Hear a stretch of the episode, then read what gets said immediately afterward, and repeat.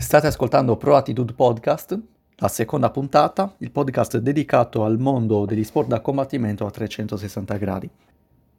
Vorrei approfondire quindi l'argomento appena accennato nella mia recente intervista alla SBS Radio, e cioè la paura e l'ansia negli sport, e in particolare negli sport da combattimento. Mi sono reso conto a posteriori che la mancanza di tempo per approfondire il tema possa aver mischiato le due emozioni come se fossero sinonimi. L'ansia e la paura sono due emozioni distinte che in un modo o nell'altro hanno fatto e faranno parte della nostra vita. E sapendo che non esistono emozioni negative o positive, nemmeno loro possono essere rinnegate o ignorate. Per quanto gli atleti, specialmente nel sesso maschile, cerchino di nasconderlo per mantenere intatta la propria aura virile. L'ansia è un termine che indica un insieme di reazioni cognitive, comportamentali e fisiologiche che si manifestano in seguito alla percezione di uno stimolo ritenuto minaccioso nei cui confronti non ci sentiamo in grado di reagire. I sintomi per riconoscerla possono essere senso di vuoto mentale, senso crescente di allarme e pericolo, induzione di immagini, ricordi e pensieri negativi, tremori, sudorazione accentuata, tensione, palpitazione, nausea, formicolia all'estremità ed intorno alla bocca.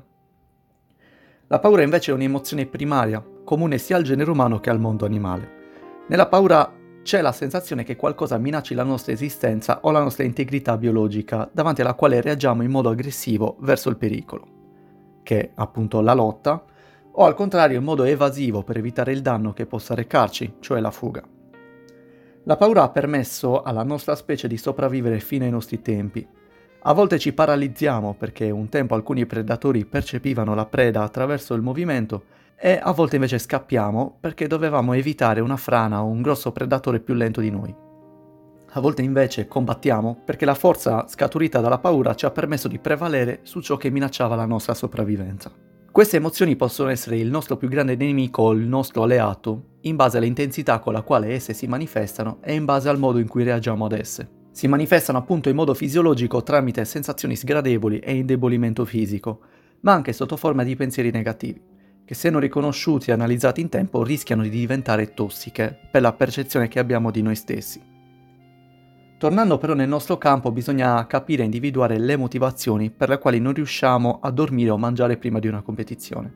Spesso l'agitazione è rivolta verso le aspettative che ha il pubblico, che siano essi amici, familiari o conoscenti, nei nostri confronti.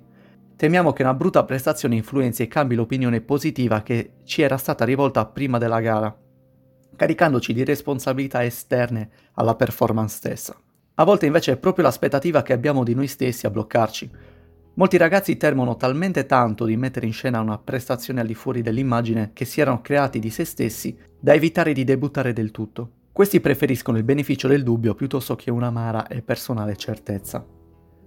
Magari è la paura della sconfitta in sé, la paura dell'umiliazione e dell'incapacità di reagire a delle situazioni avverse viziate dalla costante sensazione di essere fuori luogo.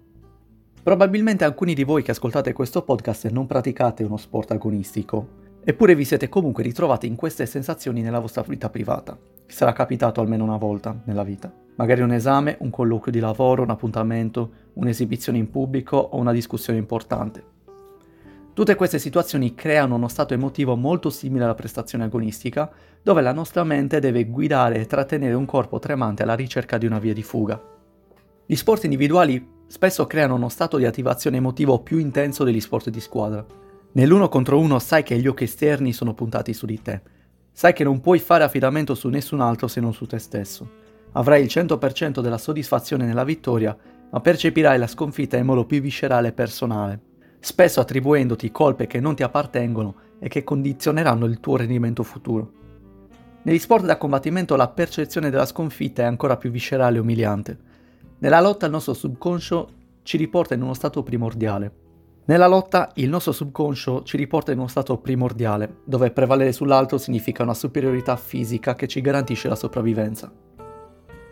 La mente razionale sa benissimo che si tratta solo di uno sport, a volte di uno svago o di un lavoro, ma la nostra percezione del combattimento è condizionata da radici molto più profonde e per questo motivo non deve essere sottovalutata. Quindi, tra grosse virgolette, come guarire da queste forti emozioni?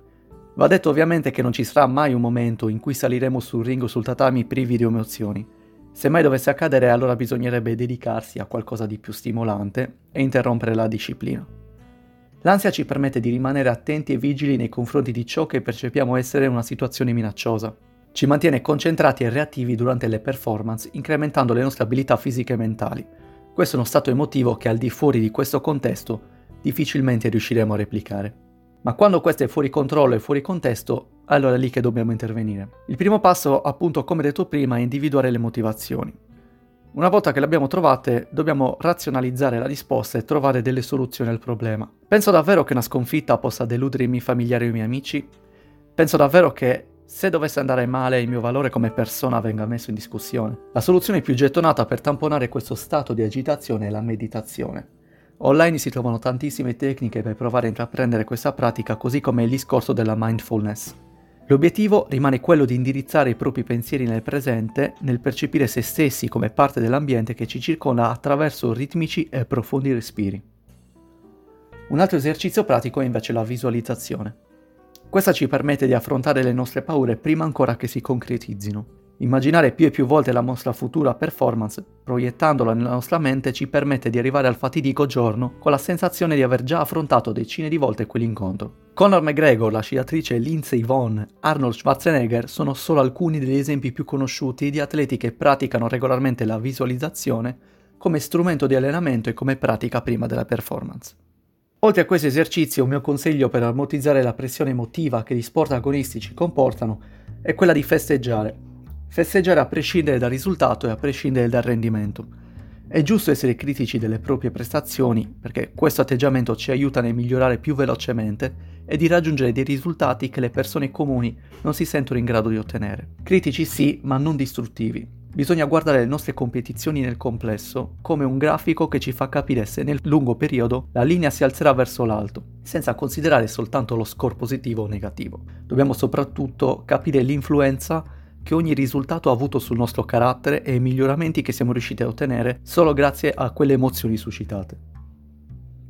Un ultimo consiglio prima di concludere che vorrei dare a tutti gli ascoltatori, ma anche a me stesso, è che è giusto guardare avanti, cercare di raggiungere quindi sempre il risultato più alto, ma ogni tanto bisogna anche guardarsi indietro, notare la strada fatta fino a questo momento e ricordarci da dove siamo partiti, perché solo chi sta fermo non ottiene risultati, tutti gli altri invece continueranno a crescere.